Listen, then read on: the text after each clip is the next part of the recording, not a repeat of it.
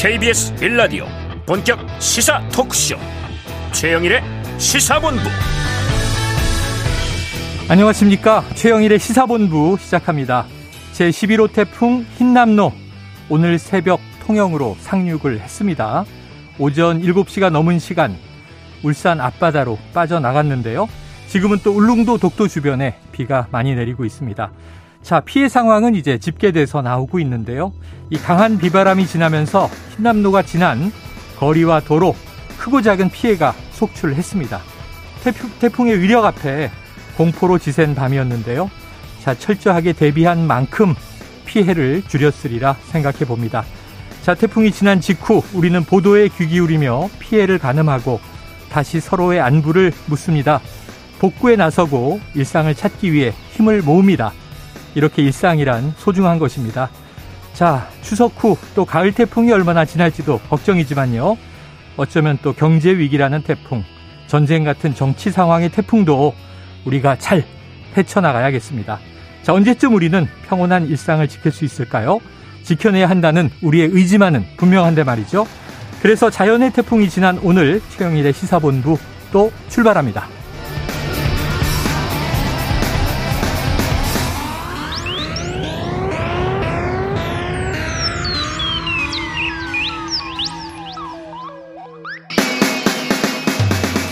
네, 1부에서는요, 오늘의 핵심 뉴스를 한입에 정리해드리는 한입 뉴스 기다리고 있고요. 2부 10분 인터뷰, 태풍 흰남노 피해 상황을 자세히 알아보겠습니다. 이어서 정치권 취재 뒷이야기를 들어보는 불사조 기자단, 그리고 IT본부가 준비되어 있습니다. 자, 한입에 쏙 들어가는 뉴스와 찰떡궁합, 디저트송 신청도 매일 기다리고 있으니까요. 오늘 뉴스에 어울리는 노래가 있으면 문자 샵 9730으로 보내주시기 바랍니다. 오늘의 디저트송 자, 선정되신 분께는 치킨 쿠폰 보내드리고요. 많은 참여 부탁드리면서 짧은 문자 50원, 긴 문자 100원입니다.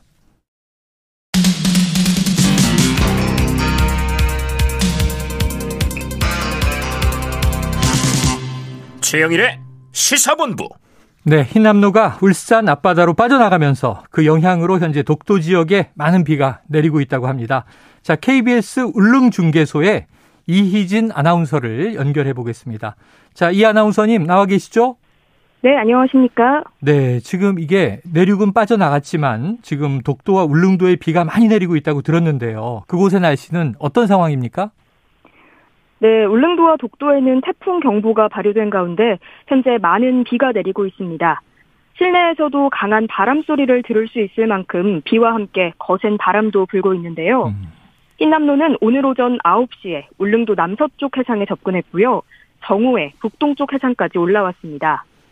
태풍이 일본 해상으로 빠져나가기 전까지 울릉도와 독도엔 많은 비와 거센 바람이 예상돼 울릉구는 해안 산책로와 성인봉 등산로를 통제하는 한편 낙석 우려가 있는 일주도로 역시 전면 통제 중입니다.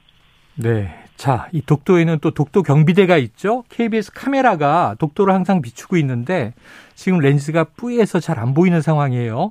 이 독도 경비대 안전도 걱정이고 또 울릉도에는 주민들이 많이 계시지 않습니까? 안전 상태는 파악되고 있습니까? 네, 독도 경비대 확인 결과 경비 대원들은 독도에서 계속 상황을 지켜보고 있다고 합니다. 네. 독도에도 많은 비가 내리고 있어 외부가 통제돼 대원들은 실내에서 대기하며 상황을 예의주시하고 있습니다. 음. 자, 태풍 흰남노로 인한 그럼 울릉도, 독도 지역의 피해 상황은 현재 어떠, 어떤가요? 네, 우선 태풍으로 인해 일주도로가 전면 통제되는 등 외출이 어려운 상황이라 피해 조사 역시 쉽지는 않은데요. 네. 서면 태아마을에서 민가주택에 지붕이 날아갔다는 신고가 접수돼 있습니다. 아. 점점 비바람이 강해지고 있는 만큼 저지대 침수 등 추가 피해가 우려되는 상황입니다. 네. 자, 지금 현재 울릉도와 독도 지역은 상당히 비바람이 강한 것 같습니다. 그렇다면 아직 선박 운행은 정상화되지 않았겠군요.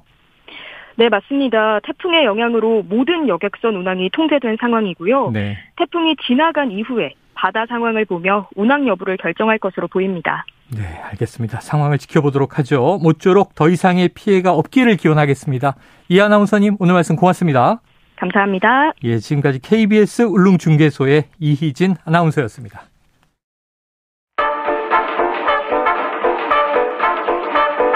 최영일의 시사본부 한입뉴스. 네, 오늘의 핵심 뉴스를 한입에 정리해 드립니다. 한입 뉴스. 박정호 오마이뉴스 기자, 오창석 시사평론가 나오셨습니다. 어서 오세요. 안녕하십니까. 자, 지금 내륙은 벗어났다고 하지만 태풍 흰남노 지금 막 연결한 대로 울릉도 독도 지역은 지금 굉장히 비바람이 거센 것 같습니다. 무사히 모두가 안전해질 때까지 다 이 태풍이 종료될 때까지 우리가 긴장의 끈을 늦추지 말아야 할 것 같고요. 자, 지금 현재도 집계가 계속 이루어지고 있던데 네. 사실 이른 아침에는 어 이게 태풍은 강하다고 하는데 인명 피해가 없다 이렇게 생각을 했거든요. 피해 상황이 다시 나오고 있죠. 네, 그렇습니다. 아, 맨 처음에는 이제 울산에서 울산 네. 울주군에서 20대 남성이 실종됐다는 신고가 들어왔고요. 근데 또 아침이 되면서 포항에서 한 명이 사망하고 한 명이 실종됐다라는 음. 속보가 또 들어왔습니다. 네, 네. 그래서 지금 인명 피해가 사망 한 명 실종 두 명으로 집계가 되고 있고요. 그리고 이제 인명 피해와 더불어서 뭐 재산 피해를 비롯한 이 전국 각지의 피해 상황이 보고가 되고 있는데 네. 특히 이제 비가 너무 많이 왔습니다. 특히 맞아요. 이제 대구 경북 지역에는 예. 최대 300mm가 넘는 폭우가 쏟아져서요. 특히 포항 일대 또 경주 지역 등등에서는 뭐 도로가 물에 잠기고 음. 주택이 침수되고 또 여러 가지 이 상황이 좀 벌어지고 있는 그런 모습인데요. 아, 특히 남해안 같은 경우는 전봇대가 쓰러지거나 음. 제주도에서는 냉장고가 날아가는 어, 그런 일까지 네. 벌어졌고 강풍 때문에 전국 2만 334호가 아, 정전 피해를 보는 상황이 벌어졌습니다. 네. 그리고 부 이 월파라고 하죠. 파도가 이제 넘어서 치는 예, 예. 이 부산 지역에서 해안도로에서 계속해서 파도가 넘어와 가지고 아, 피해가 좀 발생했고 특히 그 파도가 넘어오는 그 현장을 촬영하던 아, 이 남성 두 명이 어, 뭐 파도에 휩쓸리는 그런 모습도 좀 보여서 음. 경찰이 귀가 좋지 않은 그런 상황도 있었습니다. 네네. 특히 이게 남해안 지역 또 어, 이 경북 지역뿐만이 아니고요. 어, 전국적으로 보면 호남 지역에서도 뭐 지붕이 뜯겨 나가거나 아니면은 여수나 이런 쪽에 소형 침, 어, 선박이 침몰 그 침수되는 네네. 그런 일도 벌어졌어요. 그래서 계속해서 피해 상황이 집계가 되고 있기 때문에 더 늘어날 것 같습니다. 그래요. 자, 남해안 지역의 피해가 음. 크고 작게 나타나고 있고 집계가 되면 지금 인명 피해도 결국 발생했지만 또 재산 피해가 만만치 않을 것 같습니다. 지금 오평론가님은 지금 고향이 그쪽이시잖아요. 네, 저는 고향이 이제 부산이라서 상습 침수 구역이 있습니다. 네네네. 그 부산에 있는 광안대교를 마주 보고 있는 해운대 음. 쪽이 음. 상습 침수 구간으로 불리는데 당초 설계됐었던 흔히 말하는 차수벽이라고 하죠. 물이 음. 범람하는 것을 막아주는 벽을 4m 정도로 설계했었는데 음. 어뭐 일부 주민들의 반대로 뭐 1m 정도밖에 되지 않았다. 아. 뭐 이런 얘기가 있었는데요. 그렇기 때문에 태풍이라든지 또 태풍이 아니더라도 호우나 어, 국지성 소나기가 있었을 때 늘 침수가 되곤 했었습니다. 이번에는 어, 더 큰 태풍이 온다라고 했었기 때문에 예의주시하고 있었고요. 이 지역이 흔히 말하는 빌딩풍이라고 하죠. 네네. 네, 강한 네. 태풍이 바로 불어왔을 때 고층 빌딩 사이에서 불어오는 바람으로 인해서 음. 유리창이 손상되기도 했었는데 현재까지도 어느 정도 피해가 있는데 그 예상했었던 것보다는 크지 않아서 조금 주민들을 안도하고 있다라고 얘기를 하고 있습니다. 하지만 음. 아직까지 완벽하게 다 집계된 것은 아니기 때문에 조금 더 지켜봐야 될 것 같고요. 포항 같은 경우는 시간당 100mm 정도가 났는데 네. 그 한국형 상륙 돌격 장갑차. 아. 음. 예. 해병대 장갑차가 출동했더라고요. 예, 실제로 이제 두 대, 그리고 고무보트 세 대를 투입을 해서 네. 혹시나 갑자기 불어난 그 비 때문에 음. 휩쓸려 나가는 주민들이 있을까봐 음. 계속해서 왔다 갔다 하면서 이제 감시하고 또 사람 있었으면 즉시 구조에 나서겠다라고 얘기를 해서 어, 포항 주민들이 좀 든든했었던 부분도 있었습니다. 네, 그래요. 이제 잠깐 뭐 박정호 기자가 설명해 주셨지만 지금 정전 피해들이 있습니다. 이게 전신주가 무너지고 하다 보니까 지금 흰남노 영향으로 전국에서 160여 건의 정전이 발생했다. 그리고 6만 6천여 가구가 정전이 됐다. 한국전력은 한전은 추석 연휴 전에 모두 복구하겠다. 이렇게 이야기를 하고 있습니다. 자, 윤석열 대통령 어제 이 비상대기 하겠다 이렇게 얘기를 했었는데 지금 윤 대통령의 메시지도 나왔죠? 네, 윤 대통령이 어제 이제 귀가하지 않고 용산 음. 대통령실에서 철야 근무를 했는데요. 네. 집무실과 지하 벙커인 국가위기관리센터를 오가면서 수시로 회의를 주재했습니다. 음. 어, 또 오늘 새벽 다시 이제 위기관리센터를 찾아서 30분 동안 한 흰남로 어, 진행 사항을 점검을 했고요. 네네. 흰남로의 크기와 경로, 강도 이걸 보고를 받고 어, 이 철저한 대비를 강조한 모습도 볼 수가 있었습니다. 그리고 이후에 오전 7시 25분 위기관리센터에서 행안부 장관과 기상청장으로부터 거듭 보고를 받았고 이 자리에서 윤 대통령이 주민 한 분이라도 위험에 네. 처할 것으로 판단되면 한 발 앞서서 신속하게 나서달라 주민 안전에 더 몰입해달라 이렇게 당부를 했고요. 피해 사항을 관리하고 적재적소에 신속한 지원이 필요한 시점이다 이렇게 목소리를 높였습니다. 음. 이후에 뭐 참모진과 지하 1층 구내식당에서 아침을 먹고 이어서 1층 기자실도 찾았어요. 네. 그 취재 진을 만났는데 여기서도 윤 대통령은 주민들이 잘 협조해줘서 제일 중요한 상황은 피할 수 있었다. 그러니까 지난달 집중호우에 이번에도 비가 좀 많이 와서 더 지켜봐야 된다 이렇게 얘기를 했고 지난달 집중호우는 사실 예측 불허였다. 음. 퇴근할 때까지만 해도 서울 강북엔 거의 비가 안 오고 강남 몇 개 지역에 집중적으로 하룻밤에 시간당 140mm까지 왔는데 그건 예측 불허였다. 아, 다만 반면에 흰남노는 역대급 태풍으로 위력이 알려져 있고 괴물 태풍이었다. 특정 지역에 게릴라식으로 내리는 집중호우는 우리 재난 대응 인프라가 부족해서 생긴 문제고 흰남노는 다른 작은 태풍들을 먹어가면서 커지는 것이기 때문에 음. 사전 대비를 잘하면 피해를 많이 줄일 수가 있는 거다라고 지난번 집중호우 때와 비교해 가면서 네네. 이번에는 뭐 철저하게 대비했다 이런 취재 얘기를 했습니다. 네. 괴물 태풍이었다. 워낙 이제 이 초강력 태풍이면서도 이 여타의 태풍하고는 다른 특이점들이 있다고 하더라고요. 네. 2부에서 이 흰남노라는 태풍의 특징이 과연 어떠했는지 자세히 살펴보겠습니다. 12호 태풍을 먹어치우고 세력이 음. 더 커졌다. 이런 얘기도 있습니다. 자, 그런데 오늘 아침에요. 제가 속보를 하나 보고 이 포스코, 포스코의 포항제철소, 포스코가 원래 이제 저희는 포항제철 이렇게 익숙한데 지금 공장 두 곳에서 화재가 났다. 그래서 그럼 이게 이 포항이 침수된 장면, 해병대 아까 음. 장갑차 장면 이런 걸 보다 보니까 태풍과 연관성이 있는 것인지 궁금했어요. 어떻습니까? 어, 지금 계속해서 이제 파악을 하고 있다라고 얘기를 하고 있어요. 네네. 그래서 오늘 오전 7시 17분쯤 포항 남구 포스코 포항제철소 내 스테인리스 스틸 이 제강과 음. 또이 열연 공장에서 불이 났거든요. 네네. 경북 소방본부에 따르면 이 열연 공장 메인 전기실에서 화재가 나서 전기실 한 개 동이 모두 탔다 이렇게 설명을 했습니다. 음. 그러니까 이게 이제 자체 소방대가 어, 포항제철소 자체 소방대가 진화 중에 호우 때문에 소방대원 4명이 고립되기도 했다고 네. 전해지고 있는데 안전한 상태다라고 당국은 설명을 했습니다. 음. 그러니까 회사 측은 진화를 뭐 계속 해 가고 있는 상황이고요. 태풍과 화재가 관계가 있는지 파악하고 있다라고 설명하고 있지만 아, 특히 이제 이 화재와 직접 관련이 없는 상황이긴 한데 회사 내 설비 가동이 중단되면서 포스코는 이 부생가스가 폭발할 위험이 있어서 태워서 내보내는 이른바 또 방산 작업을 했다.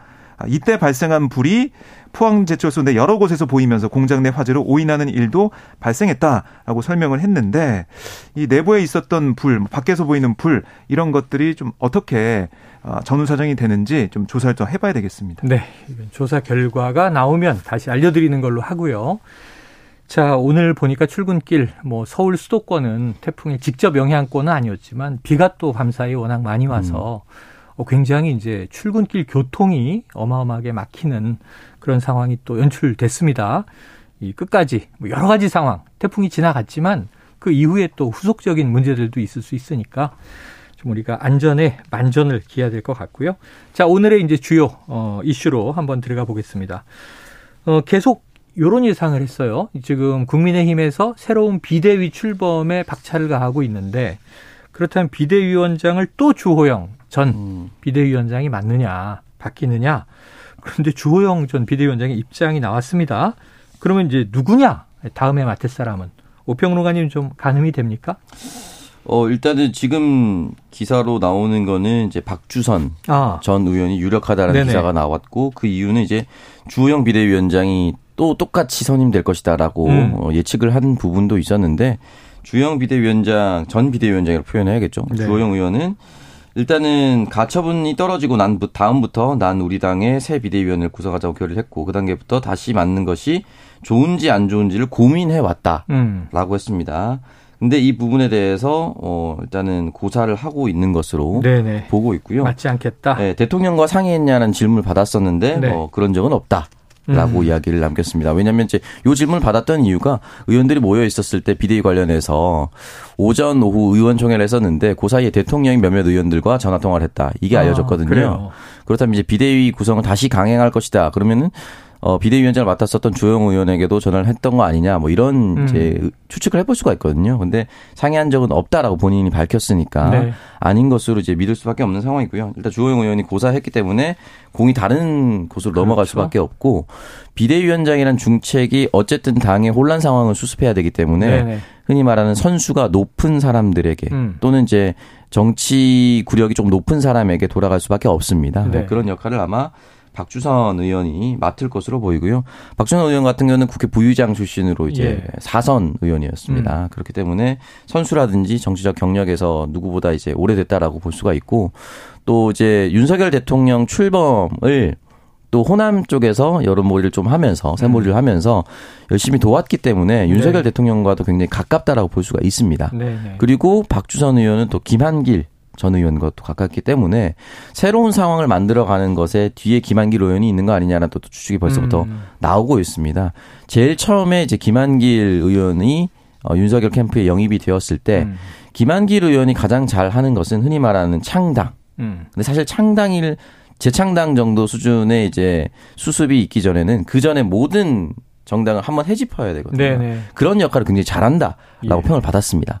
그래서 흔히 말하는 총선 전 음. 윤석열 대통령 중심의 그 친윤 중심의 정당으로 거듭날 때 네. 김한길 의원이 많은 역할을 할 것이다.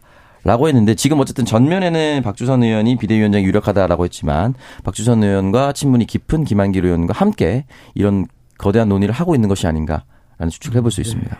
지금 굉장히 담담하게 얘기하셨지만 이 창당 이게 또 보통 일은 아니죠 정치권에서 네. 앞으로 이제 많은 분들이 눈여겨 보게 될 텐데 아직은 뭐 추측이기 때문에 지켜볼 네. 사안이고요.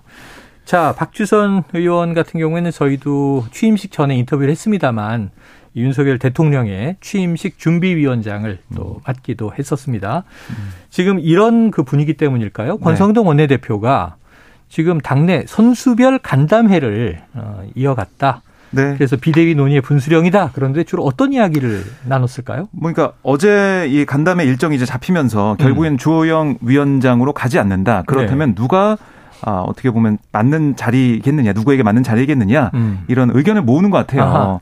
그래서 의원들의 총리를 좀 모아가면서 여론을 좀 만들어 가겠다라는 생각인 것 같고, 또 권성동 원내대표가 좀 생각하고 있는 구상 이런 것도 공유하지 않았을까, 이렇게 판단이 되고요. 결국 이 박주선 위원장, 전 위원장 같은 경우는 호남이란 상징성도 있고 네. 국민 통합, 지역 어, 화합 이런 게 있기 때문에 이걸 통해서 뭔가 아, 윤 대통령이 얘기했던 통합의 메시지를 보일 걸로 보이고 음. 그리고 아무래도 비대위를 좀 짧게 가면서 바로 전당대 쪽으로 트는 게 아니냐. 결국 관리형 비대위로 좀 굳히면서 어, 조기 전당대에 힘을 싣는 게 아니냐. 그게 윤심이 아니겠느냐. 이런 분석도 나오고 있습니다. 네, 그래요. 하지만 이제 박주선 전 국회 부위원장이나 부의장이나 혹은 지금 또 이야기한 김한길 전 의원이나 모두 다 이제 사실은 민주당 쪽 인사였기 때문에 자, 어떤 또 새로운 바람, 새로운 기류가 있을지 지켜보도록 하고요. 자, 지금 아까 말씀드렸습니다만 오늘 출근길은요, 이 서울 수도권만 해도 지금 교통 상황이 굉장히 좋지 않았습니다. 지금 점심시간 교통 상황 어떤지 듣고 와서 이야기를 이어가 보도록 하겠습니다. 자, 교통정보센터에 오수미 리포터 나와주세요. 네, 시각 교통정보입니다. 내륙 지역이 태풍의 영향으로 벗어나면서 전국의 항공과 열차 운행은 순차적으로 재개가 되고 있습니다. 하지만 여객선은 아직 대부분 노선에서 운항이 중단되고 있는 상황입니다. 그리고 경북 포항과 경주는 형산강 일대에 홍수특보가 발령돼 있습니다. 이렇다 보니 포항 시내는 새천년대로 유강대교에서 효자 사거리 방면으로 침수가 되면서 2차로가 통제 중입니다. 경주 시내는 강변로 금장교 사거리에서 터미널 사거리 방향으로 동대교 하부도로가 통제 중입니다. 이 밖에 서울 지역은 비가 그치면서 호우특보는 모두 해제가 됐는데요. 아직 한강 수위는 높다 보니 통제 구간 있습니다. 올림픽대로 동작대교에서 가양대교 사이 양방향 통행이 안 되고 있고요. 여의 상류와 하류 나들목 각각 진출입이 안 되고 있습니다. 노들로도 성산대교 방향으로 통행이 안 되고 있고 당산 육관문과 신자문 육관문 등으로도 통제 중입니다. 다행히 오전 11시를 기해 강변북로와 동부간선도로 내부순환로 통제는 모두 해제가 됐다는 점 참고해 주시기 바랍니다. 지금까지 KBS 교통정보센터였습니다.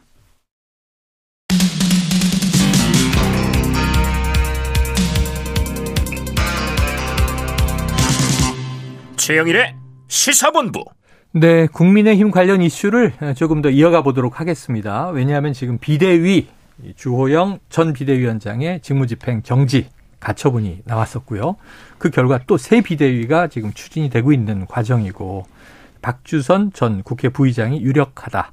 아직 확정은 아닙니다. 그죠? 관측을 음. 우리가 이야기했을 뿐인데 근데 이 모든 이 일에 맨 앞단에 가면 이준석 대표가 있잖아요. 네. 근데 보니까 이준석 대표도 최근에 이제 또 거세게 다시 입장을 밝히기 시작한 것 같아요. 음. 지난 주말 보니까 그 대구에서, 대구에서. 기자회견에 네. 이어서 지금 이준석 대표의 또 방송 인터뷰가 회자되고 있는데 어떤 이야기가 나왔습니까? 네, 달걀 얘기가 나왔는데요. 달걀? 네, 네 그왜 이 얘기가 나왔냐면, 그러니까 이준석 전 대표와 윤석열 대통령 음. 두 사람 사이의 갈등, 네네. 이걸 어떻게 풀 수 있는 사람은 결국 윤전 대, 윤석열 대통령이 아니겠느냐 얘기가 나왔었죠. 그렇습니다. 그러면 윤 대통령이 이전 대표를 품어야 된다. 음. 그러니까 왜냐하면 대통령이기 때문에 네. 당 대표를 품어야 되는 거 아니냐 이런 얘기가 나왔는데 어. 그랬더니 이전 대표가 아니 정치하는 사람인데 지금 와서 윤석열 대통령이 나를 품는다 이런 표현을 쓰면 거의 돌아버린다. 아, 기분이 제일 네네. 나쁜 표현이다. 제가 달걀인가? 아, 이런 얘기를 한 거예요. 네네네. 그러면서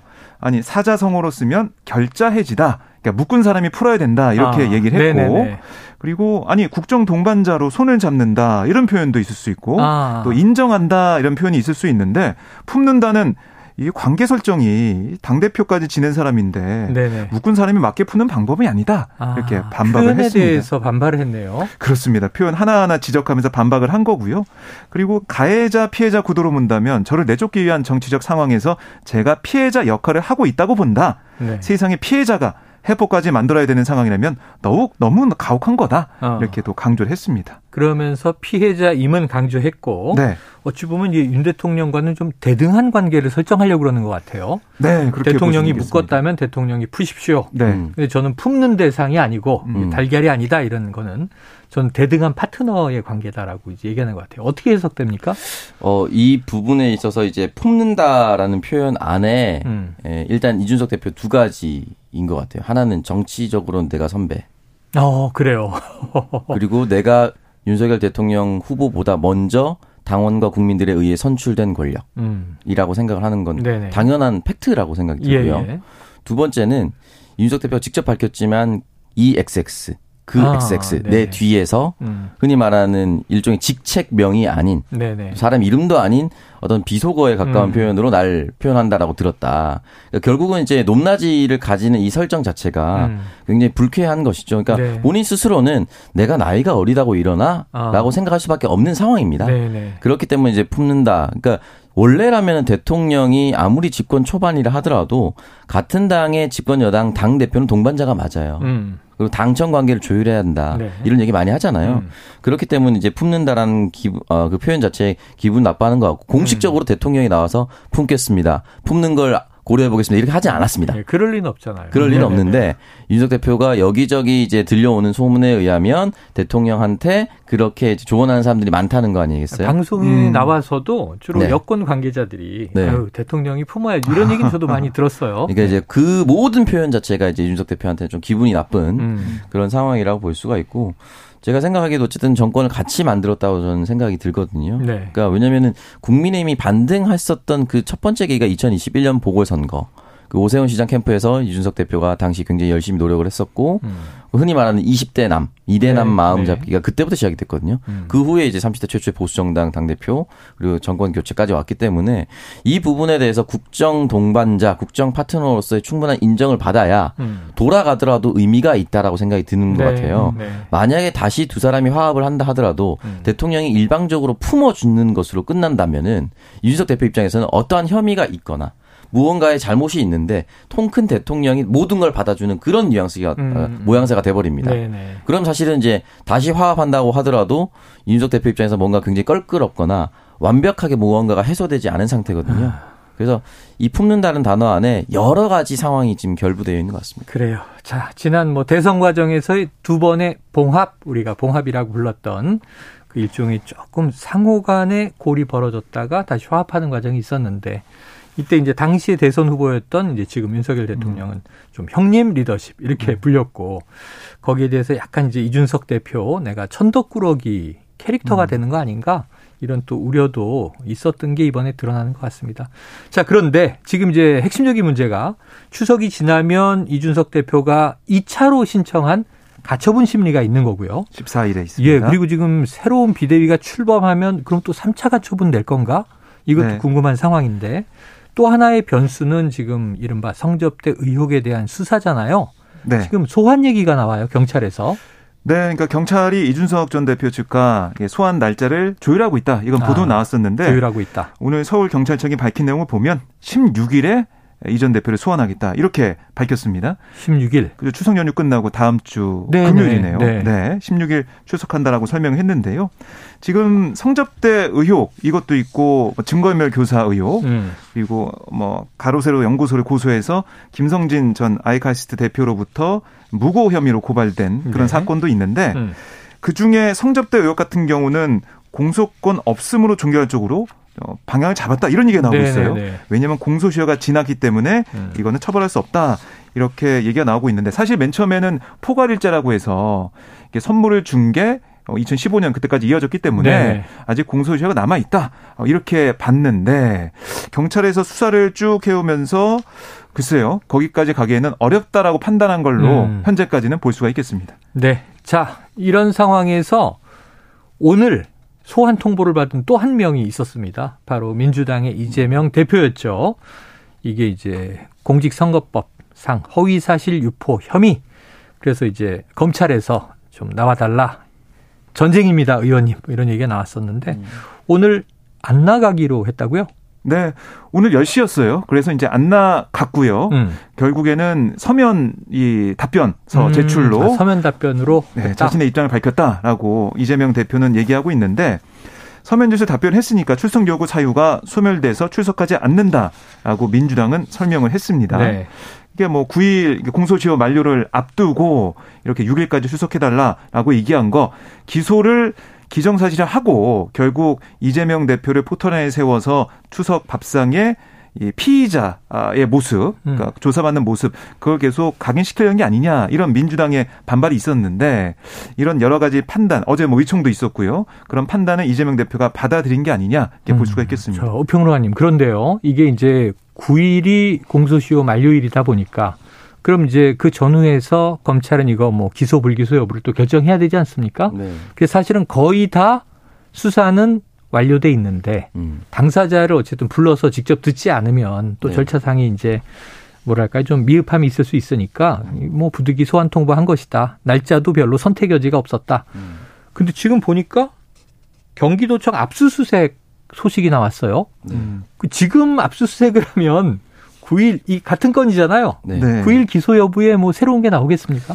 그 사실 이제 지금 경기도청을 압수수색을 한다면 일단은 새로운 경기도청이 출범을 또 한 상태고. 아 그렇죠. 김동연 지사죠 지금은. 네, 그래서 사실 이제 큰 의미가 있을 수 있을까. 음. 네, 그렇다고 해서 뭐 하지 말아야 된다 뭐 이런 뜻은 아닌데요. 네네. 이제 와서 하는 게 이제 지금 집중적으로 하는 게 그 더불어민주당 입장에서 생각하기에는 계속 추석 전에 음. 압수수색도 다시 하고 어. 기소도 다시 하고 소환도 다시 하고 날짜를 일부러 모은 거 아니냐. 네네. 이렇게 이제 의심을 하는 상황인 음. 것이고 검찰 입장에서는 이리저리 미리 공지를 했었는데 할 수 없다 보니까 날짜가 밀려서 9월 9일까지를 어쩔 수 없이 쫓기다 보니 날짜가 이렇게 될 수밖에 없었다라고 아. 얘기를 하거든요. 근데 저는 지금 압수수색을 경, 검찰이 필요하다고 해서 할 수는 있을 것 같은데 네네네. 지금 과연 만약에 무언가가 있었다라면 음. 지금까지 남아 있는 것이 있을까?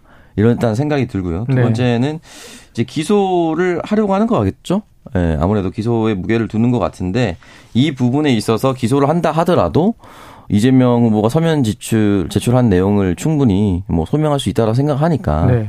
그 부분에 있어서는 끝내 결과는 어, 지금 국민의힘이 말하는 유죄로까지 가는 데는 굉장히 험난하지 않을까라는 생각이 듭니다. 네. 그래서 저는 이게, 어, 이게 다른 건인가? 압수수색은 보통 수사의 초기에 벌어지기 때문에 네. 네. 새로운 수사가 또 시작되나? 음. 그 위례 신도시 새로 새수사가 들어갔잖아요. 그런 건 줄 알았더니 이재명 허위 발언 관련 경기도청 압수수색 이렇게 돼서 네.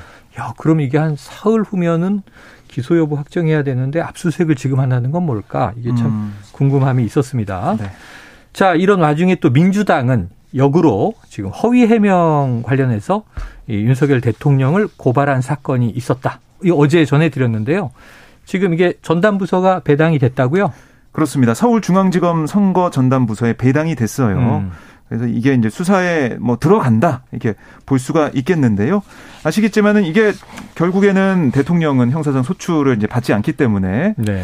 아, 지금 임기 안에는 그래서 이게 바로 수사가 되는 건 아니고 결론이 나온 건 아니지만 공소시효를 어떻게 좀 멈춰가지고 5년 음. 뒤에 할 수 있다 이렇게 음. 민주당은 보고 있는 것 같고 또 윤 대통령을 향해서 아니, 이 이재명 대표 이렇게 검찰에서 수사를 하고 있는데 음. 윤 대통령도 그동안 발언을 해왔던 여러 가지 문제가 있어서 특히 이번에는 도이치모터스 주가 조작 사건 관련해 가지고 토론회에서 있었던 이 발언 이게 음.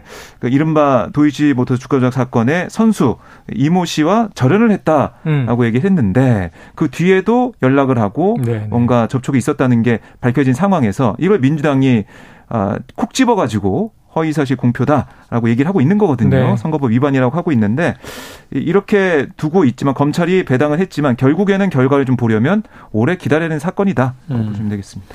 자, 이재명 대표는 결국 오늘 불출석. 그런데 이제 조웅천 민주당 의원은 오늘 저희 KBS와의 아침 인터뷰에서 이 이재명 대표 소환 요구 올 때마다 의총을 열 것인가 개인적으로 불편하다 이런 얘기를 내놨고요.